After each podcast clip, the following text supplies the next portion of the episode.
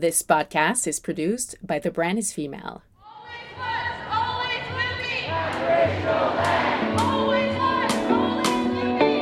Tanse, hello. Welcome back to the Matriarch Movement podcast. I'm your host, Shayla Oulette Stonechild, and I'm very excited to be speaking with Falen Johnson here today. She is Mohawk and from the Bear Clan from Six Nations Grand River Territory. Not only that, but she is a writer, a podcaster, and a radio host. She currently hosts The Secret Life of Canada on CBC Podcasts, and she also hosts The Unreserved on CBC Radio 1. She's also written for a APTN. She's also received a Dora nomination. She is very inspiring, and it was nice to touch base regarding what it's like behind the scenes podcasting, also taking up space in colonial places. And I felt like this conversation really shifted my perspective on how much more I even have to learn about the history here in Canada and the United States. So without further ado, uh, Falen Johnson, hi, hi. I'm very excited to have Falen Johnson with me here today. If you just want to introduce yourself, where you're from, a little bit about you, uh, thank you so much for being here. Hi, Shayla. Thanks for having me. Uh, my name's Falen Johnson. I'm from Six Nations Reserve. Um, I identify as Mohawk and Tuscarora, um, which is sort of an untraditional way of identifying as my, my people are matrilineal, but I like to hold my grandfather's nation close to me, and he was Tuscarora. So I always kind of keep that piece of the identity, the family identity close. Um, I'm currently in Montreal, um, and I uh, am a playwright, but I also work in audio. Uh, I have a podcast called The Secret Life of Canada, and I am also hosting Unreserved on CBC Radio 1. That's awesome. And I I was just looking at both the shows and I still have yet to listen to them. So could you tell our viewers a little bit about each podcast and why it's important for these stories to be told and shared yeah. right now?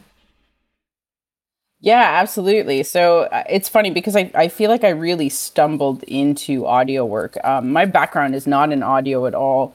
Um, I went to theater school. And so I trained to be an actor.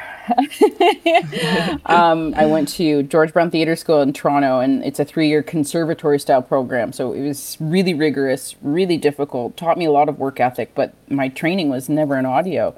So you know, when I graduated from school, I went and I, you know, I did some acting gigs. I started writing for theater, um, and then one day my friend Leah Simone Bowen, she was like, "We should start a podcast," and um, and I was like, "Okay, sure, why not?" Like I'm not doing anything. Um, you know, I think one thing that that really blew me away when I was working on the podcast was we did an episode on the Indian Act, and one thing that I learned was that you know, the Indian Department, that was sort of the foundations of the Indian Act, that was started as um, in sort of a in sort of a defense sector of the Canadian government because we mm-hmm. were allies because it all our relationships were based on allyship and on fighting alongside one another and war um, and maintaining borders. And so I feel like we really like that piece of history is really um, is unknown and not discussed enough. And I feel like you know mm. those those people back in the day understood the relationship. They they understood the relationship and the value um, and and all of our contributions, our people's contributions to this place.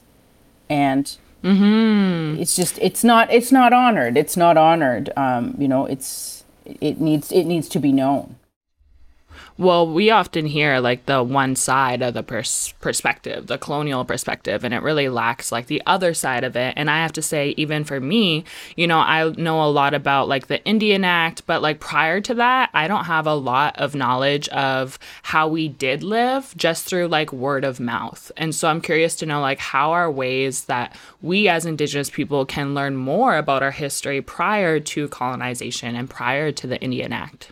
Yeah, I mean it's interesting. The resources do exist, you know. I mean, and there is there there will always be that pushback, which is something I come up against when working on the podcast is pushing up against what are considered, you know, like sources, tradi- traditional like in a sort of western sense sources. So like in academia, yeah, um, yeah. We you know, you have you have to take the oral history. We have to and we have to value it and we have to be able to to list those sources and list those voices as reputable um, and and because I feel like you know, and I, I do this because we do references for each episode of the podcast because we want to be undeniable and we want to say this is true, this happened, here's where you can look. Mm-hmm. And so in those resources, sometimes what I find I do is I'll slip like an elder's website in there and it'll be oh. You know, not super slick. It'll have uh, like a MIDI file that'll start playing as soon as you click the thing, you know, you know, a wolf cry, fleets. Um, and it doesn't look super sophisticated or like what somebody who you know values more of a western idea of of of knowledge and, and history but for me i'm like then the, that's where the information is the information exists there and right. and so i'll put it in my resources to just kind of, that's my that's my like small way of challenging what we think is like where we think we can get our sources from we yeah. know the stories. Um, yeah, yeah. We we know we know before Canada was here. We knew we we were here, and we those stories are still so close to us. You know, we haven't forgotten. We remember. We just have to, you know. Sometimes I think it's as simple as looking at a map too. You know, if you look at a map and you look at where the land lays and how the land lays, you can tell where important places were and why settlement happened where it did. Settlement prior to settlers. Like we were we stayed in places that made sense. Yeah. Well i think i just even caught something that i was doing. It's like i'm so used to looking at life sometimes through a western lens of like it's only validated if it has a source or a connection but like the oral tradition and these stories live within us and why is it that we hold one on a hierarchy and then we dismiss the other? And so do you think that it is changing now or like do you think that we st- we obviously still have a lot more work to do but what are ways that we can progress and also hold like knowledge keepers to uh, the same standard we hold like professors and all all these other people in western? Because um, if you think of the western society it's like kind of a baby in comparison to our knowledge keepers and our elders. Absolutely absolutely. I think you know one of the things that i found like this this past season of the podcast was you know during the pandemic was particularly challenging for all of the reasons that lots of things were challenging. But one thing that I, I had we had time was we, we just had a bit more time to sit with things. We gave ourselves permission to take a bit more time to look at these giant ideas and really examine um, what they you know what this history was. And one of the biggest episodes the biggest episode that i worked on it was a two-parter this season was on expo 67 and the indian pavilion at expo 67 in montreal. It was actually called the indians of canada pavilion but it's just real hard for me to say those words. Um, but it was a product of its time right? So yeah. expo 67 was celebrating canada's centennial. It was this big giant party. A bunch of you know different countries came to montreal and they all had pavilions and there was a Indi- the Indians of Canada Pavilion was a pavilion um, that was f- the first of its kind in a lot of ways. Um, Indigenous people got to call the shots on what was going to be inside that pavilion, how it was going to be put together. Mm. Um, Indian Affairs had its hands all over it, but there was also Indigenous people working in Indian Affairs. So there was this thing that happened where where a lot of the people who were the organizers, the indigenous people who were the organizers, really got to call the shots and do some really challenging things um, mm. and shift the history. I think it, it, was a huge moment, not just for indigenous history, but also indigenous art history. You know, you had people, um, you had people like Norval Morrisseau, who was mm. painting murals at the at Expo '67, and he actually he was commissioned they didn't like um, they didn't like his work. They found it too um, too controversial. Um, I think it was a, a, like a bear breastfeeding, mm. Um, and so they wanted to they wanted to alter it, and so he quit. wow! Yeah, yeah. and somebody had to come in and alter his work. Oh, interesting. Um, you had these text panels inside they had this like they had exi- like sort of mini exhibitions throughout the space and each different each different room or section told a different part of the story of indigenous people in canada pri- like from prior to contact to where they were sitting in 1967 during the time of expo so they talked about residential schools mm-hmm. they said things like the christian way of life like destroyed us mm-hmm. and destroyed us as people and like it was you know all the world anybody who wanted to go through that pavilion went through that pavilion and received a very different message of Canada, mm-hmm. which I think was such a huge moment because during the centennial, it was very much like Canada wanted to be like, hello, we are Canada. Like, we are maple syrup, yeah. we are Canadian bacon, we are hockey, we are friendly, we say I'm sorry too much, and that's not the story. That's not the full story. And so there were a lot of people who walked through that pavilion who were absolutely shocked, mm-hmm. including the queen, who had to be ushered out. Oh, because wow. she had to be confronted with giant images of treaties Yeah, that her ancestors had signed. exactly. And so those those stories, like for finding those stories, it was not like I had to. I did look. I had to look at academic papers, but I also spoke to people whose parents worked there. I spoke to people, and I spoke to people who who worked in the building who are still alive. Like the history, it feels very far. But I find if you just ask your family, like a lot of the time, I'll just like ask my family. I'll be like, "Have you ever heard of this?" Yeah, yeah. and and that goes for non-indigenous people too right non-indigenous Yeah, people exactly. just ask your family it's you know those voices aren't around forever you Yeah. listen now Well, I think like you just brought up a good point of like now when history presents itself in a true authentic way, you can't really run away from it. Like you're saying the queen just like had to walk out because she was confronted with the reality that we face here as indigenous people and she was a part of that. And so now I feel like Canadians are again going through a waking up process with the graves of indigenous children currently being found. And so what do you hope for? Do you have hope for the future for um, relationship between in- Indigenous people and non-Indigenous people? What do you think that's? What do you think about everything that is currently happening within uh, Canada right now? it is it is such an interesting moment um i think I, you know, uh, we recorded an episode of Unreserved where we we talked about this. It was an episode we were doing on hidden histories, always always with the history me, um, and we we had to you know script it, and I rem- and I remember the words that we used, which felt so perfect to me, which was um, you know with the discovery of 215 this is when it was 215 you know um, bodies of indigenous children found at the kamloops residential school um, you know we indigenous people watched as the rest of the country caught up with our grief. Exactly. But we weren't shocked. But it was very surreal to like watch. It felt like i was in a you know like in a plastic building that was melting around me. Yeah. just like you you know as a lot of us did. We just stood there and we watched it all happen around us while we tried to keep our feet under us and not fall apart every five minutes which was a tall order. Um and and so i you know out of that we see uh, the facebook filters the orange shirts flags at half mast and all of those things are you know those are i think those are good things but man nothing feels like enough right now no, I know. and the rage that is there was something like i my dad is a pretty chill dude you know he he likes to play his guitar and you know go fishing and like putter in the garage and and cook me breakfast with way too much butter um and you know he's he's like he's not a political person really and he i've never heard him talk the way that i heard him talk coming out of that week. Mm. He called me and he was like i wanted to make sure you're doing okay and you're not working too hard. And i mm. and then the things he said to me were just like i've never heard he's you know there, he's hurting in ways i think that we're all hurting in ways that we're still trying to find words to articulate it.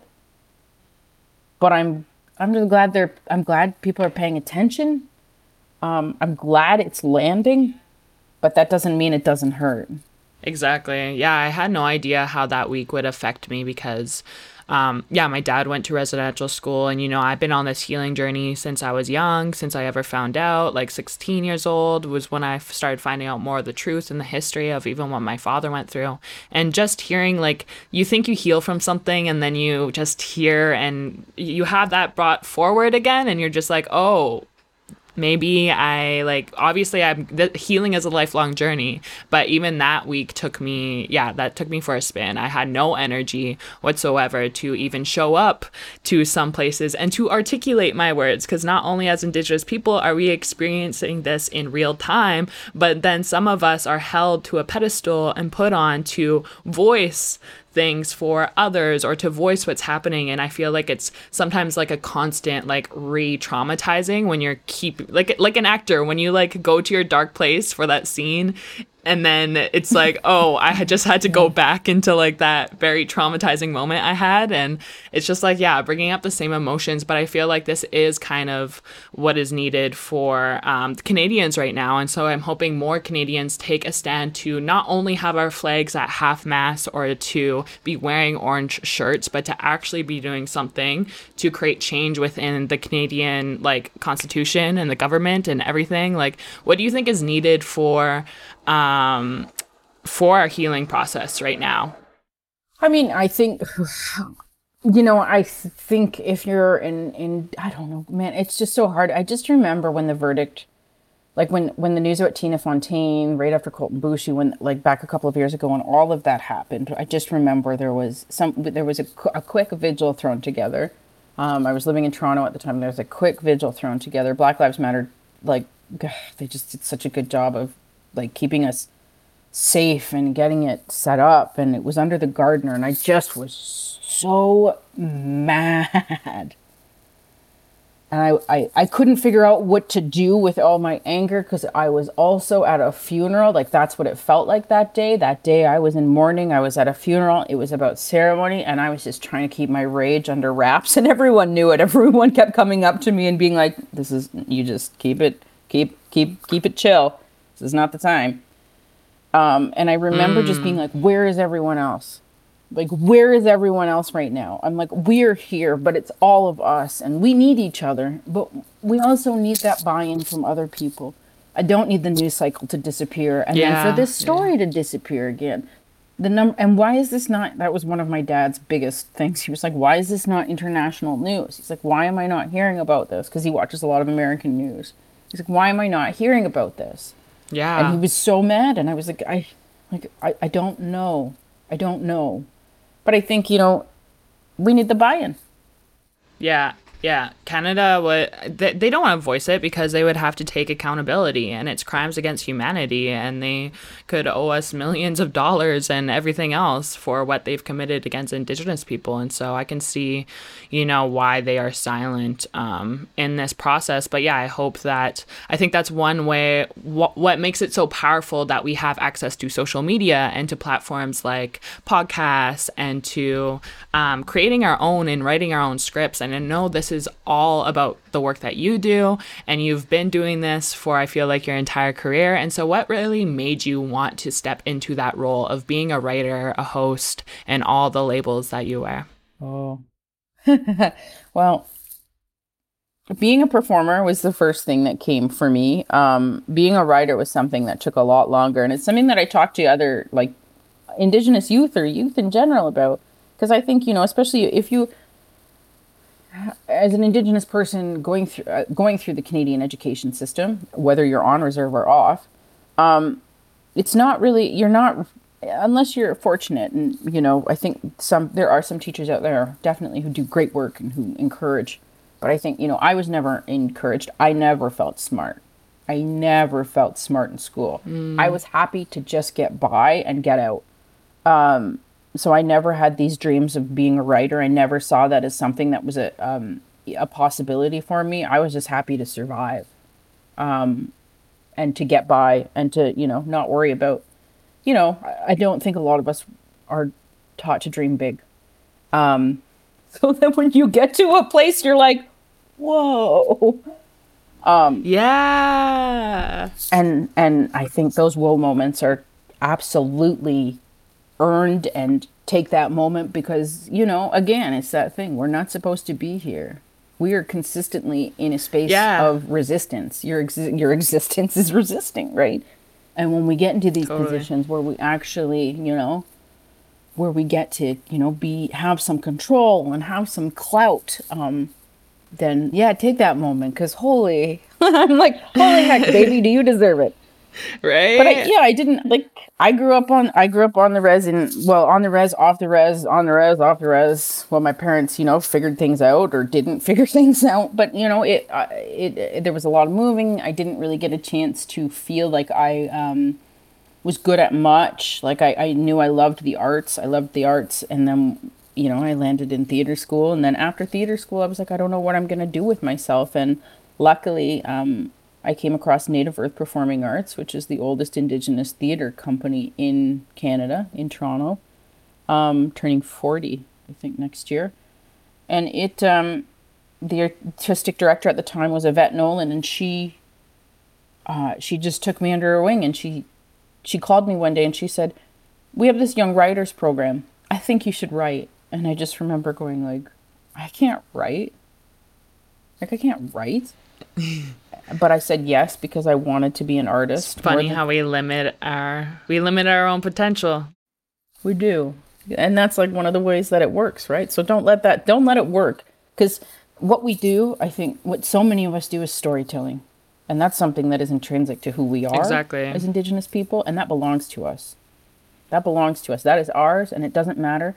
You don't have to be great at spelling. You don't have to be great at grammar you have story and that story is inside you. However you want to tell that story you tell that story. Because i mean our stories are so interesting. Oh yeah i know. Like we have we've got the best stories. Everybody's got like you know think about people in your family i'm like who tell the best stories. Right?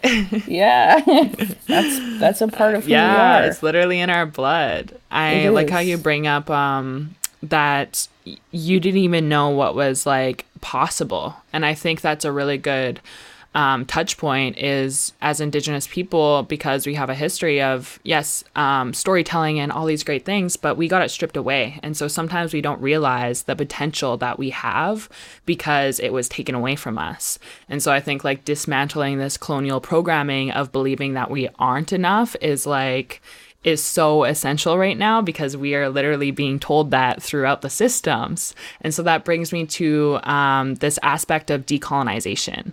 And so I'm curious to know, like, how would you define decolonization and is decolonization possible in a world that relies heavily on these colonial systems how would you define it oh i mean i think it feels like such a big hard, scary thing, right? And I want to think it's possible. I want to believe that we can do it. I think for me, when I think of decolonization, I think of like I think of my dad planting his garden. I think of my dad tapping maple trees. He taps trees every year, although he says he's getting pretty tired of doing it. Um, I think of you know I I think of the family bonds that I value and then I and the energy that I especially as I've gotten older and you know I, I just realize how how important my family is and how like that is the strongest bond I think I can make or the strongest step I can make towards decolonization is is maintaining good and healthy relationship with my family whether that's like chosen family or kin you know? Totally. Like those relationships feel so important um, and always remembering the thing that I always try to remember this in a space where we are, you know, colonization is ongoing. Mm-hmm. We're living, um, we're living in it. We're living through it.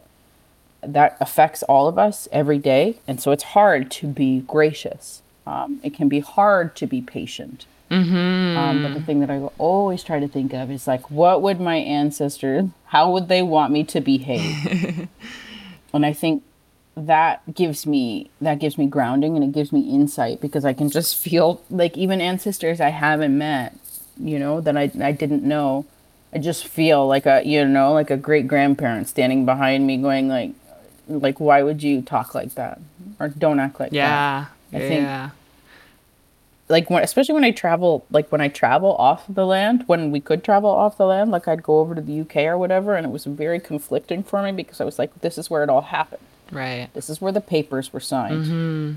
This is the start of a lot of demise for Indigenous people.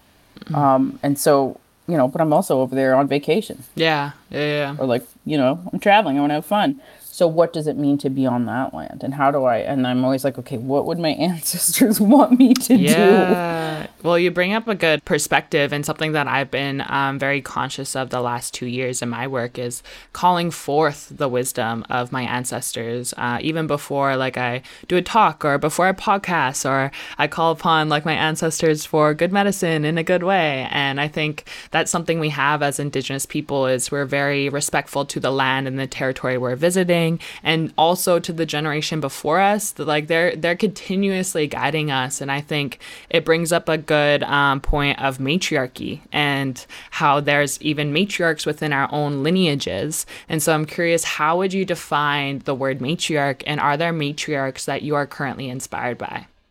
Oh man, I think matriarchs are um, women who lead um, by example, women who are women with generosity. I think um, I think you know I'm in a position right now where I, I again I never thought I'd be here. I, I it's unreal to me sometimes. I'm like, oh my god, like I I got here. I got mm-hmm. to here, and so I think of women who, you know, like my my mentor Yvette Nolan, who had to really fight hard and be unlikable sometimes like people didn't mm. people don't mm. like a woman who's strong a lot of the time. Yeah, yeah. Um, and and and so I think of like I think of her. I think of my stepmom who quilts uh, and knits and is, amazing. Um, and was like one of the first people to tell me I was uh, entitled to my emotions because I never thought that I was. I think about my grandma.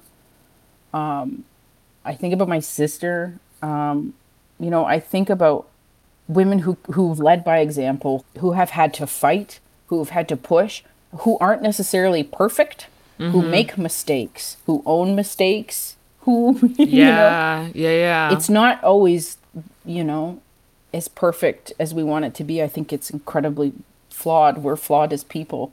And so to have space to see like what is admirable that some people have done um, and although the whole picture of like a person may not be perfect it might not mm-hmm. be care bears and rainbows but that work is you know that they do is so important all of it. Yeah well it's like it it humbles you. It's like we can't attain this uh, perfectionism because that's not realistic. And what does it mean to be human? And like you're saying when you'd even know you had control over your own emotions. And so i think as indigenous women and indigenous people sometimes we can feel overwhelmed by all the work that we're facing. We can become burnt out really quickly because all the hats we're wearing. And so i'm curious to know what are some practices you have in your life that allow allow you to reclaim your power and like to stand in your truth regardless? Therapy. yeah, yeah, yeah. I started therapy this year and it has been I am I'm like why didn't I do this before? Why didn't I do this before? I don't know why I waited so long, honestly. It's been um it's been the best thing for me.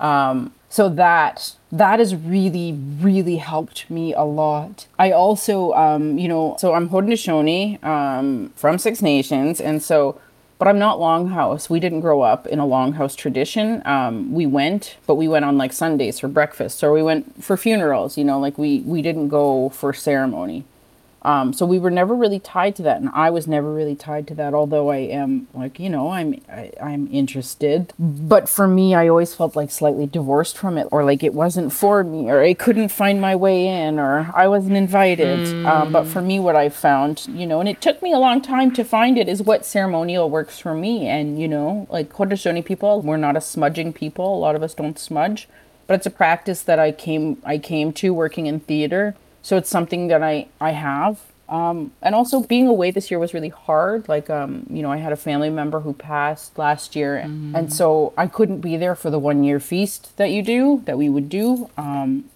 but so instead, what I did is I, I put my own plate out, and I, you know, I did my own small thing from away to feel engaged Mm-hmm. And you know, like you know, we traditionally, if you once a person passed, you give away all of their things. And yeah. So I remember I had it was my aunt who passed. They they gave me my cousins and my uncle. They gave me um, some earrings from her and a barrette. Um, and so I I put the plate out. I had my food, um, and then I wore her barrette that day. Um, and I just you know just to I think making ceremony however we need to and whatever it looks like to us, um, however it has to be, I think because it's ours. Exactly. Um, and I, I don't think I don't think the ancestors would chastise you for trying.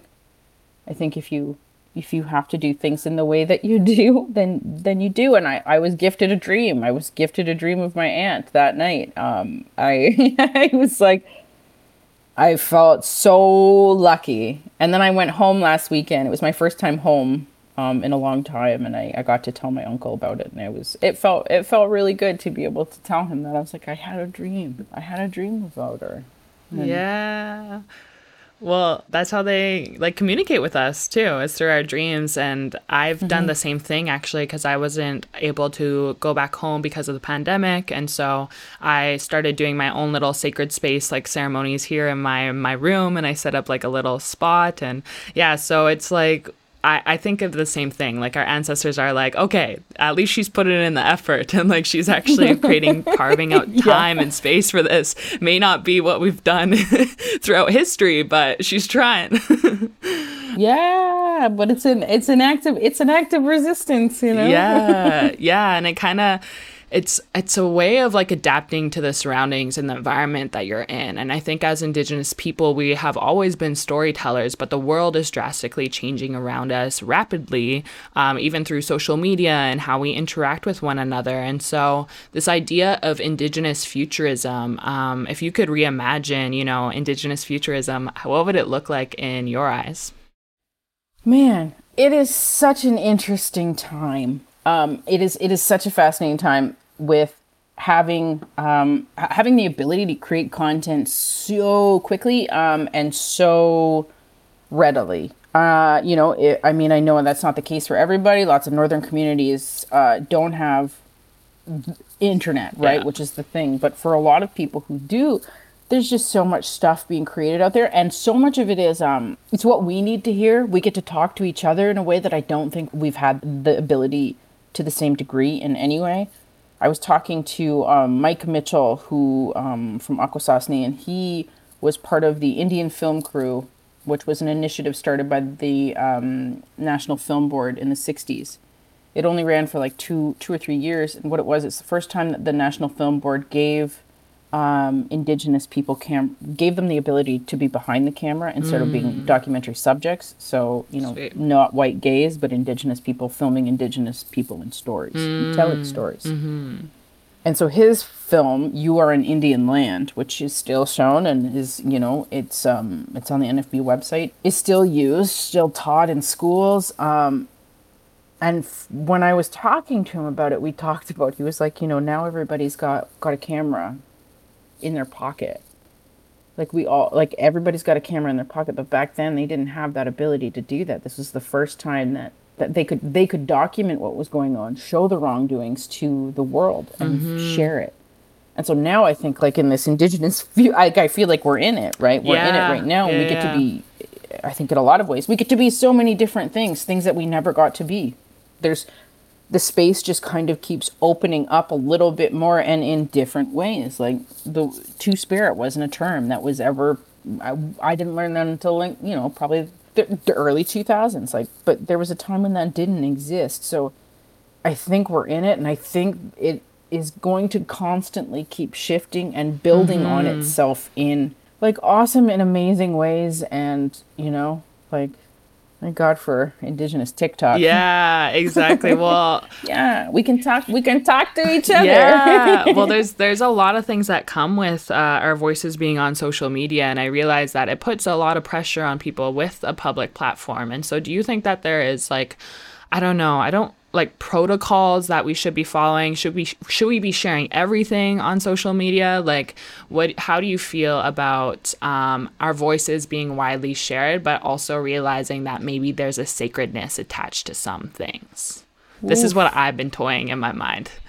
This is well i mean yeah. I, like when when kamloops when the kamloops news broke i remember being like i should get off social media. Like get off social media but the thing is i'm like because i'm in montreal and i'm not near my family and you know i i know a couple of i have a couple of indigenous friends here um, but it was the easiest way for me to have a community. Yeah, yeah it was yeah. the easiest way for me to be able to like feel like i wasn't alone um, and i needed that. And i needed to feel i needed to feel other rage. Like i needed to see i needed to like sit in that and be mad with other people and outraged and hurt and mm-hmm. st- and stunned and shell shocked the way that we all were and I needed to know that what I was feeling that I wasn't alone in it, you know. If I was like in the grocery store and then I would break down crying, that you know, somebody else was probably lots of other people were doing that too, or that like, you know, or that other indigenous people were being asked really dumb questions from people who should know better.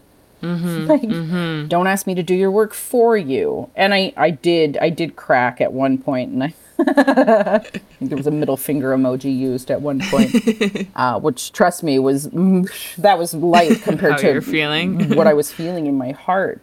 I think we like I do think that social media is can be useful, but it can be dangerous and it can be harmful to ourselves. And I think the only thing that you know you have to measure what is useful for you and how much of it is useful for you. Um, You know, and and to not feel like and to not measure your worth by it, and like you know, to not be like, yeah, I haven't posted something in like six days. Like, Yeah, yeah, yeah. I think unless it's like unless you're okay with that, but you gotta you can only measure that, right? Like you're the one who has to measure that in your own heart, and you have to take care of yourself. Exactly. But I think there's something valuable in the community. Yeah, I agree. I think um, social media and the community on there has literally helped me in ways I didn't even know was possible, whether it's through connecting or even like speaking with you. Like, that's the power of social media of getting to know one another. And I'm looking forward to the future, but I also realize that there's a lot more conversations that need to happen, and we need to be voicing these nuances that we don't get enough time to talk about. But I realize that you've been in the biz for like the past few years with your podcast. And so I'm curious to know like how did you get that opportunity to start your podcast? Like what was that work behind the scenes and what would your advice be for someone that is new to all of this, an indigenous youth that wants to but doesn't know where to begin? Yeah, I mean, my advice is always, you know, because I didn't know what I a thing that I've always thought of, whatever work I've been doing, whether it's, you know, like a live storytelling event or whether it's a theater thing or whatever I'm doing, I've always told myself, like, what am I afraid of? Like, what is the thing I'm afraid of? And then I just sort of run right at it. and because I feel like if I'm like, oh, I feel like a bit nervous about that, that's probably the thing that I'm supposed to be addressing. Um, but I think, you know, like podcasting, I came into it very sideways, was in theater. All of a sudden, I had a podcast. And I have no creden- I have no credentials to be doing what I'm doing. hey, that's how I felt with my podcast. I was just like, uh, like I still, you know, imposter syndrome is strong. But what I've also learned to let go of is that again, like it's it's story, and you know, like I'm I'm still learning a lot about audio work. I know how to write, like I know how to write a script. I know how to research. I know what I'm like what I'm interested in. Um, I know e- what my ethics are. Um, as someone who's putting something out into the world and how to negotiate that Um, and I think you know indigenous indigenous youth I'm like oh just make it just make it like make it it's so it's it's so easy it's easier than it's ever been to get your voice out into the world. And like I don't know I you know I feel like the things that I've seen especially on native TikTok my dad is in love with TikTok. He sends me videos all the time. Um Oh my yeah gosh. it's he's he's a complicated he's such an interesting dude. That's Like, awesome. and he only gets more interesting as he gets older. I'm like who are you? Um, but that's like that's like that's a perfect example. Like you've got these people like you know like who are blowing up who have like millions and millions of followers and and that's because we want to hear we want to hear from you we want to hear Yeah. from you. Like and it's not just like we indigenous people people want to hear from us they want to mm. know our stories they, and so do it. Just like do it if you can if you can like and also reach also reach out to people. Like the number of people who i always answer. Like i will like unless it's like on facebook and it's a bit like because some of those are uh, you know who you are hey Yeah. like if i don't answer your first hey i'm not answering your fourth hey um, like what has this Yeah. ever worked for you but like a lot of people will message me and and i think it's my responsibility as someone who's in my position um, coming from where i come from you know that to answer those emails to like just to acknowledge that because you know we're, not all fighting over the same piece of pie we're going to share that piece of pie. Yeah, I think that's another conception is like because of the lack of our voices in these spaces, sometimes it feels like, oh, there's only so much opportunities for X amount of people when it's like, no, the world is changing and like our voices are in demand right now. And so, what keeps you inspired and motivated when maybe the world feels a little too heavy? Oh, I don't know. I feel like my rage. like I feel like rage. This is something I've talked to my therapist about. Like I've talked, we've talked a lot about anger, and she was like, "Well, you know, anger is a tool of survival. You have to be angry, otherwise you would just lie down." like, so That's I feel like true. my my rage, my rage, it's absolutely true. Your rage is valid, and there's a reason why so many of us feel it, and why it's just simmering. Um, yeah, it's a it's yeah, a valid yeah. and important emotion, and, and don't sit in it. Don't you know? Like there are ways of working through it. But once I think what I was doing is I was really trying to push against my anger, and stop right. it. Right. Yeah. Yeah. And what I what I found was like, okay, I'm mad. Why am I mad? What is this about? And then I can be like, that's valid. That is a valid feeling, and it makes sense that I'm mad. And then I could step on the other side of it and move it's it is a valid emotion and i think it's one that a lot of indigenous people have yeah. and there's damn good reason why we have it exactly it makes so i think my rage my rage my search for justice i feel like i always want think i want a more just world i want to walk out of this world making hoping that it feels more just mm-hmm. um, and i think the way to do that is through, for me, educating people, Indigenous people and non Indigenous people, about our history because our history has been kept from us. And so I think that is a big part. And also making people laugh. I want to mm-hmm. just, I mm-hmm. want to make people laugh. I want to, yeah. Know, education and humor, those are my, those two things just are uh, the core of my work it's the balance. You just touched on like anger and joy and also hope for the future. I too used a lot of the anger that i felt as a kid to be a catalyst to like me healing and like using my voice more. But if i didn't um, express that emotion i think that would have been like really bad for my health because you really need to get that energy out anger that's another thing. I'm also very cautious of me using the word resistance now because I, I do believe our existence is resistance but resistance in my body is me not speaking my truth. It's me like pushing emotions down. And so even the words and how we articulate ourselves um, you just mentioned that you one of your goals is to continue education eh, for indigenous and non-indigenous people. And so could you invite a resource or i know you, people can listen to your podcast. Where can people find you and maybe start to begin their own education process? Yeah so the secret life of canada is on spotify it's on apple podcasts um, also the cbc listen app. Um, i think most of the episodes are there. There's a few episodes from our first season um, when we did it independently um, that uh, because we started out as an independent podcast we were doing it just sort of not much. we had a Patreon. It was very, very slim. Um, we did a season that way before we were picked up by CBC. Um, and so you can find it all of the places where you would normally find a podcast. Um, and yeah, like I think it, it is a good place. It's a good place to start learning about some things, um, some things that will shock you, surprise you, and also make you think that Canadian history isn't as boring as perhaps you are led to believe. It's not all about Confederation.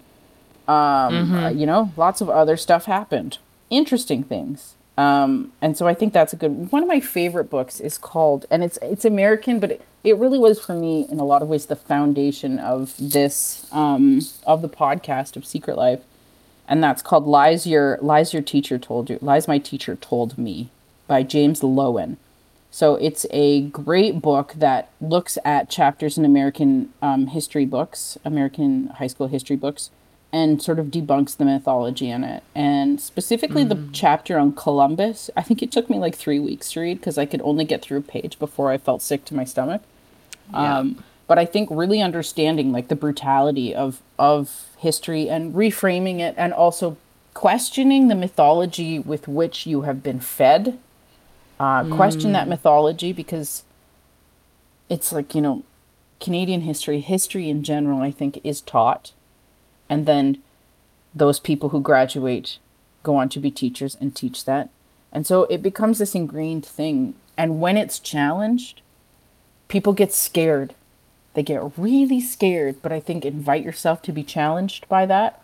Um, and uh, you know, invite yourself to be open to other uh, other perspectives. Mm-hmm. And to also recognize where you are. Yeah. you know, yeah. like the benefit that you are actively living in, like non-indigenous people, uh, well, well, settler people in this country. You know, I've I've been rent evicted off my own damn land like 3 Mm-hmm. times. yeah. I couldn't live in Toronto anymore because I just couldn't. I could not. I couldn't stand getting rent evicted off my own damn land anymore.